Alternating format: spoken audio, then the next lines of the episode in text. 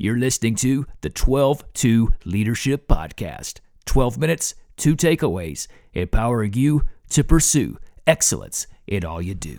Well, hello, and welcome back to 12.2, where we say, Do not be conformed to the patterns of this world, but be transformed by the renewing of your mind so you'll be able to test and approve of God's will for your life. Uh, my name is Justin, and we'll be together for approximately 12 minutes, give or take, today, and we're going to leave with a couple of takeaways that are going to help us, help make our lives better and help make us better at life. I mean, after all, that's why you're here, right? However, we're going to add a, a slight twist to, to the experience today because we're going to flip the script, right? We are going to commission you, yes, you, to take your 12x2 experience to someone else. Now, don't worry, this isn't an advertisement. I'm not asking you to pick 10 friends and then share the 12 2 link with them. Of course, if you wanted to do that, we would be okay with that. That's not the point of this talk, but I'm going to ask something a little bit more of you, actually. But we'll talk about that in a little bit. We'll circle back to it here, here in a little bit. Um, well, let's start with this, right? How many of you are familiar with Harry Potter? To which you're probably thinking, like, this is 12 2, why are we talking about Harry Potter? And I'm glad you asked. But if you're not, then I would strongly encourage you to, to read the Harry Potter books. They're fantastic. It's a, it's a, of course, it's a fictional story, but it's a fantastic book. Uh, like it's it's about the battle of good and evil. You know, um, great series. If if you're not a reader, because the books are long, there's seven of them. Uh, watch the movies. The movies are long too. Movies are good. The books are way better, as you would expect, but the movies are also really good. Um, but anyway, just a quick recap of kind of what's going on here because we'll be talking about this. Like uh, Harry's, so Harry Potter's main character, his name's Harry. Uh, his parents are killed when he's just a baby, so he doesn't, he doesn't even really remember his parents. But they're killed by the most evil dark wizard of all time, and somehow Harry survives the attack. Um, he's sent to live with his non-magical aunt and uncle and cousin, and they essentially treat him like trash. Like they, they they're very, they're rude to him. They lock him in the cupboard. Uh, they don't tell him at all anything about his magical background or heritage or anything like that. But as he comes of age, he's a, he's invited to attend this premier wizarding school, and and in doing so, like his true identity kind of begins to unfold, and he begins to learn who he is, and like his past starts to come to light. And as the story progresses, the dark wizard who, who you made an attempt at Harry's life and, of course, killed his family returns to power. And everything builds up to this point where Harry has to not only face the dark wizard, but he has to face his fate as well, right? Um, but here, here's what we want to what want to dive into a little bit with this is throughout the story we get many glimpses of like the ongoing internal struggles that Harry has that he's wrestling with, and most of them center around his identity. Who is he? Um, he's constantly trying to understand who he is, and he's constantly battling like this tension between like the darkness and the light that's inside of him. Um, but as the story progresses, there are also good people, like including his friends, uh, the friends of his parents, his teachers, and other people who believe in the good that he and other like other wizards are fighting for. They begin to rally around Harry, uh, and they intentionally place themselves in close proximity to him and a common theme begins to develop where they're consistently and continuously speaking life and encouragement into Harry, who just feels like all alone and, and separated. And um, but they're continuously reminding him of who he is, like who his parents were, where he came from, and letting letting him know that he is never actually alone, even when he feels like it. And then eventually, we hit a point in book five slash movie five uh, where Harry has an encounter with the Dark Wizard where where the this wizard possesses his mind, like he comes inside his mind, and it's an attempt to basically break down and destroy Harry. And so he starts like uh, bringing up these memories from Harry's past of, of just tragedy, of like this hurt and loss and everything, and he begins like whispering these half truths in his head, in attempt to like just break him down, get him to surrender and give up.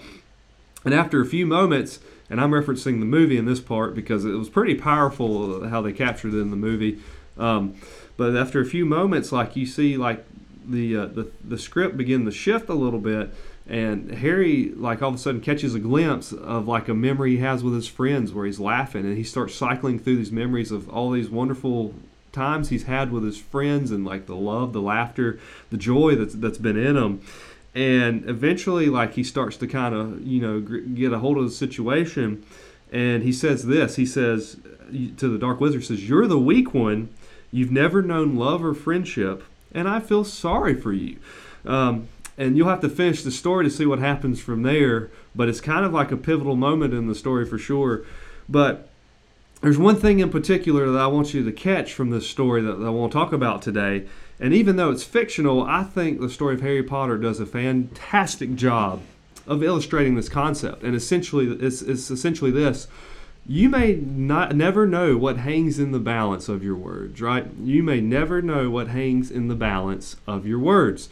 Harry's life and his ability to grow into his destiny and had everything to do with the positive words that, that the people around him were speaking into him, people reminding him who he was, where he came from, who his identity is, who it could be, not not not like what it versus what it could also be that might not be good. Um, his peers are just like speaking these positive things into him all the time. And if you go back and reread and rewatch the reread the books, rewatch the movies, you'll catch it. Like you'll begin to notice this this theme. And so it's pretty powerful, pretty cool. But after all, this is a fictional story, right? So let's talk real life for a second. Um, if you want to dive into the world of nonfiction, I'm going to re- recommend a book for you, and it's called it's by uh, or a couple books by a guy named John Eldredge. Uh, if you're a man and you haven't read the book Wild at Heart, it needs to be your next read. Uh, if you're a woman, there's a version of this too where John also brings in his wife and they kind of write the thing together, but it's called Captivating. Awesome books, uh, life changing books. And basically, the beauty of them is that they help us address the voices uh, that we've allowed into our hearts. They help us address the voices that, good and bad, that have come in and like taken home, taken root in our hearts. And in these books, like Eldredge will give real life or gives real life examples of how negative and positive words of a father figure, in particular, uh, have have like have had an effect in someone's life, how they've shaped it, how they've scarred it. Uh, he gives many examples like that, uh, that will break your heart, but many examples where fathers have said things to their children that have scarred them like throughout their lives, like it, like in some some way, like it's affected deep down decisions and emotions and how they view themselves and how they've approached life. Um, and sometimes these these things were said intentionally, and sometimes they were just said out of ignorance. Like you know, the, the dad didn't necessarily mean any harm, but they said some things that just stuck with the kid that they never you thought they would, right? Uh, and on into adulthood. And regardless, like our theme remains in this too. Like some of us are still waiting for our dads to tell us that they love us and that they're proud of us. Um, some of us like are, are, are, still waiting for our dads just to say it one more time. And then some of us have been very fortunate and have heard that multiple times throughout our lives. Our dads have shared those words abundantly. But for most of us, our lives are shaped and have been shaped and are still being shaped by the by the expressing of or the withholding of those kind of words from our fathers. Um, so you may never know like what hangs in the balance of, of your words. Or another way we, we might want to say it for today is like you, you may never know whose life hangs in the balance of your words. Uh, I have been a firefighter and paramedic uh, in my life. Uh, I was a firefighter paramedic for just over three years and it was a phenomenal experience. And I had the privilege of helping a, a lot of people uh, during my time at Gwinnett County. But there are many, many men and women who will step into this job for 30 plus years. I only did it for three, but they'll do it for 30 plus years. And you probably don't need to tell me that it's like it's a really physically and a really emotionally demanding job. And so just imagine, like in my three years, I, I very much remember the, some of those struggles, and just imagine doing that 10 times over is pretty intense, and, and mental health issues as a result are on the rise in the fire department, and it's just largely due to the nature of this role. It's not like any one person's fault. It's just the stress and the anxiety and the and just some of the nasty stuff that you see and have to deal with. And thankfully, many departments are taking action to, to help with this and to combat it. Um, but I remember, uh, I specifically remember attending the funeral of a fellow firefighter uh, who who took his own life. Um, I remember uh, speaking to, to other colleagues and, and friends in, in, the department who were struggling with, with similar thoughts and who were struggling with the job and with their lives and with, and with their families and stuff like that. I had many colleagues who, who went through divorces or who were going through divorces. Life is hard enough as it is, and then you tackle on a job like this and, and things get significantly tougher at times. And there was there was a theme that sort of developed within within the fire department around that time and has continued to grow, which is really cool. But it's basically we started hearing the phrase like "you're not alone." You're not alone. Like when you when you get in those kind of moments, it's often it's easy to feel like you're you're alone. And, and when society is turning to you to handle their emergencies, well, literally at times, literally save their lives, well, then who do you turn to, right? Um, and so it, it, leads you into thinking that you're alone in this, but the truth is you're not. And so we began to say those things to each other and all the time. Hey, you're not alone. Like you, this is a safe. Like you can talk to us. We can, like we're your brothers. We're here to we're here, here to sisters. We're here to help you, um, and here here to encourage you and and here to accept you as who you are you're not alone and hopefully like we're telling we're telling each other those kind of things more now than we were then so you may you, you just may never know like what hangs in the balance of your words. You may never know whose life hangs in the balance of your words. And if you're anything like me, like uh, as we're talking about this in this theme, like words of affirmation, words of encouragement to others does not come naturally. At least it doesn't for me. Um, I don't fully understand why that is either. I think it has something to do with some things like my personality, uh, my probably my fear of perception, like how people are going to see me, depending on what I say. I'm also afraid I'm going to say something stupid, and so maybe like in my attempt to encourage somebody, I might say something that discourages or offends them instead. Um, and then, of course, some of it hinges on my ability to communicate effectively at all. Like, am I able to actually say what I'm wanting and trying to say?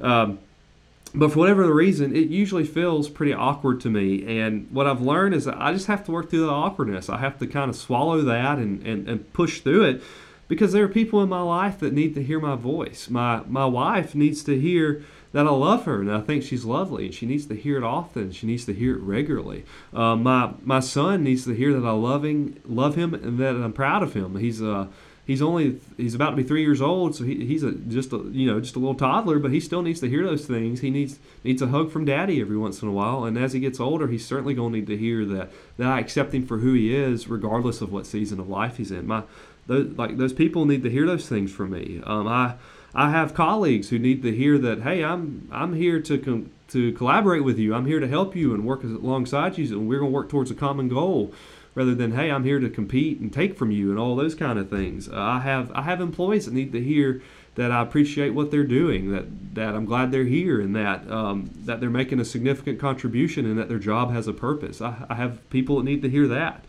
Um, and then my friends need to hear that i care about them. They need to need to hear that I love them and that I'm there for them if something should go awry and that they can rely on me and, and trust me. So someone needs to hear your voice, like which is honestly the point of our talk today. Someone needs to hear your voice, and someone needs to hear the words that only you can give.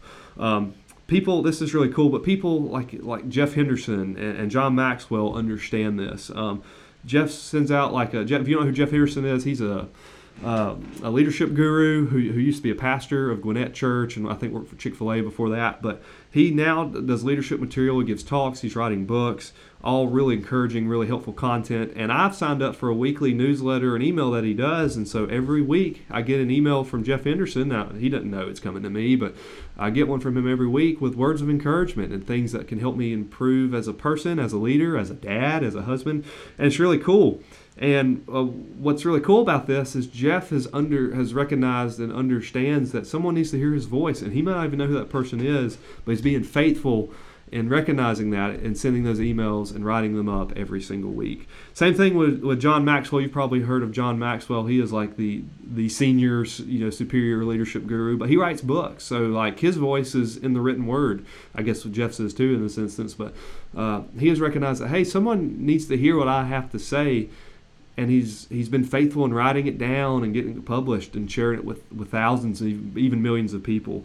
Um, and so he recognizes that someone needs to hear his voice. If we turn to scripture real quickly after all this is 12.2 uh, you know in the proverbs of solomon like we're told gracious words are a honeycomb uh, sweet to the soul and healing to the bones. And then the apostle paul writes to the ephesians in one of his letters do not let any unwholesome talk come out of your mouths but only what is helpful for building others up according to their needs, that it may benefit those who listen. And so, uh, like someone needs to hear our voice. There's someone who needs to hear only the words that we can give. And so these are the two things that I'm going to ask of you. I mentioned earlier, hey, I'm going, I'm going to commission you to go do something. I'm going to ask something of you, and this is it. Who needs to hear your voice? Who in your life needs to hear your voice?